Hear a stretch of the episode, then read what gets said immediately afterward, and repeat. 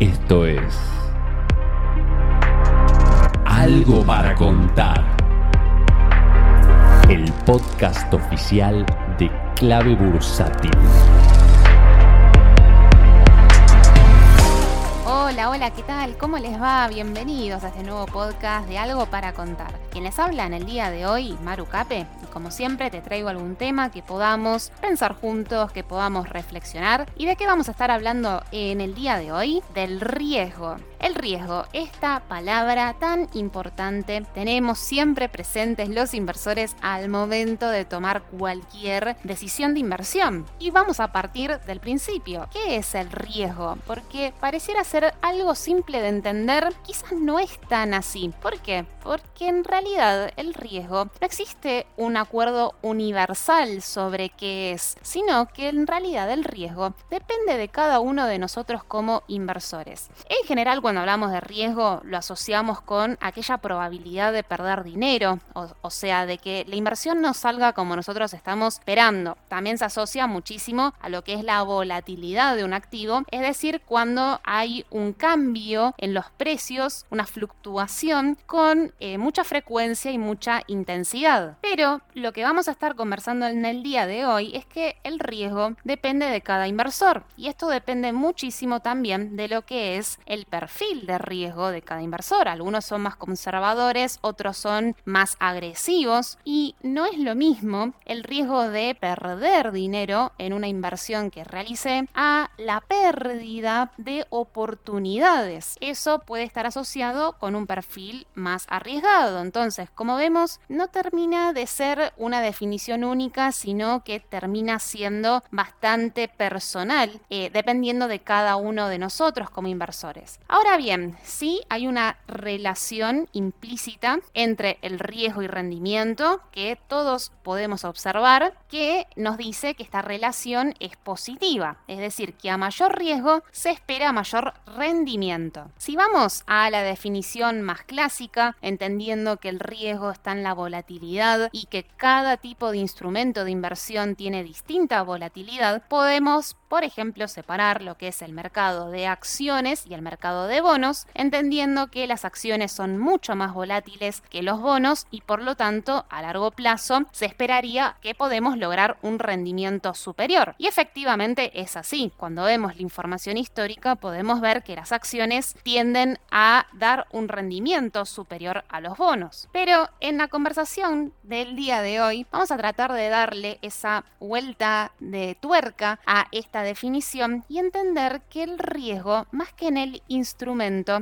el riesgo está en el precio, entendiendo que todo instrumento que nosotros vayamos a comprar, en el fondo siempre va a tener un valor intrínseco, un valor justo y el precio que va fluctuando en el mercado. Por lo tanto, más que entender que el riesgo está en el instrumento, el cual por ejemplo puede depender de la calidad, en realidad el riesgo está en el precio que nosotros vayamos a pagar. Porque por ejemplo, si comparamos acciones de mercados emergentes con las acciones de Estados Unidos, entendemos que mercados emergentes podría considerarse de menor calidad, Estados Unidos, que pueden ser más volátiles, mientras que Estados Unidos puede ser de una calidad superior y menor volátil, pero finalmente todo depende si estamos pagando un precio por debajo o por encima del valor intrínseco, indistintamente de la calidad de ese activo que vayamos a comprar. Para que se entienda lo que estoy explicando, lo que estoy queriendo decir es que la bolsa, al ser cíclica, como siempre vamos conversando, tanto en lo que son los ánimos de los inversores, en cómo va la economía en general. Tenemos buenos tiempos, tenemos malos tiempos y desde ya estas dos, eh, estas dos situaciones, estos dos escenarios, hace que las acciones puedan cotizar por debajo o por arriba de lo que es su valor intrínseco del activo, indistintamente de la calidad, pues podemos tener activos de buena calidad y que estén cotizando a un precio que no se justifica, que puede ser mucho más alto, lo cual no representa una oportunidad. Por el contrario, podemos tener activos de menor calidad, pero cotizando un precio por debajo de su valor intrínseco y que sí puede implicar una oportunidad. Entonces, en los buenos tiempos, los inversores están dispuestos a asumir más riesgo. Va la economía bien, todo va estupendo, hay buen optimismo en el mercado y esto nos hace pensar que la situación buena va a continuar y nos cuesta creer que en algún momento va a corregir. Pero claro, esto hace que la compensación por el riesgo disminuya, ya que los activos tienden a estar sobrevaluados, es decir, que cotizan por arriba de lo que puede ser su valor intrínseco. Entonces, cuando los inversores son tan eufóricos, optimistas, en realidad deberían ser más prudentes, es decir, estamos comprando activos caros, por lo tanto el potencial alcista que podemos lograr tiende a ser bastante bajo. Por el contrario, en los malos tiempos, cuando hay emociones negativas, cuando la economía no está yendo bien, cuando las ganancias de las empresas empiezan a disminuir o quizás puede llegar a haber pérdidas, entonces esos son los momentos en donde los inversores no están interesados en asumir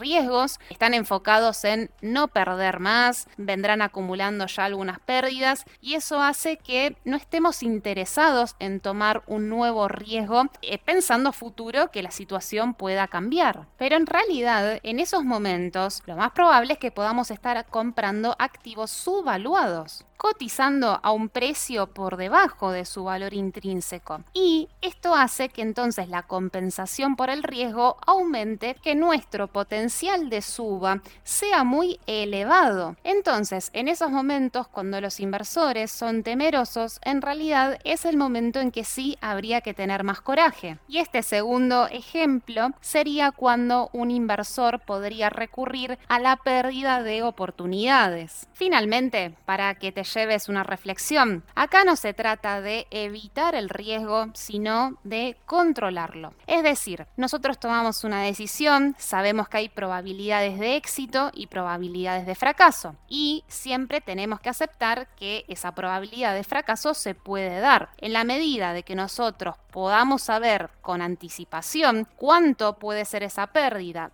y asumirla, entonces en sí es una buena decisión porque, insisto, estamos controlando ese riesgo, no lo estamos evitando. El problema sería cuando nosotros creemos que nuestra decisión sí o sí es la acertada, que sí o sí vamos a estar teniendo éxito y no estamos ni siquiera contemplando el escenario negativo. Y acá va la segunda definición de riesgo que quiero que te lleves en el día de hoy y que es una de Warren Buffett. Y dice, el riesgo es no saber lo que se está haciendo. Esto fue todo por hoy. Espero que como siempre te resulte de muchísima utilidad y nos vamos a encontrar en un próximo podcast. Te mando un gran saludo y adiós.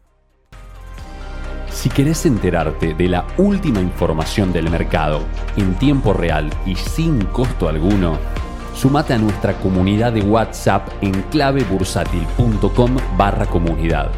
Un espacio de inversores para inversores.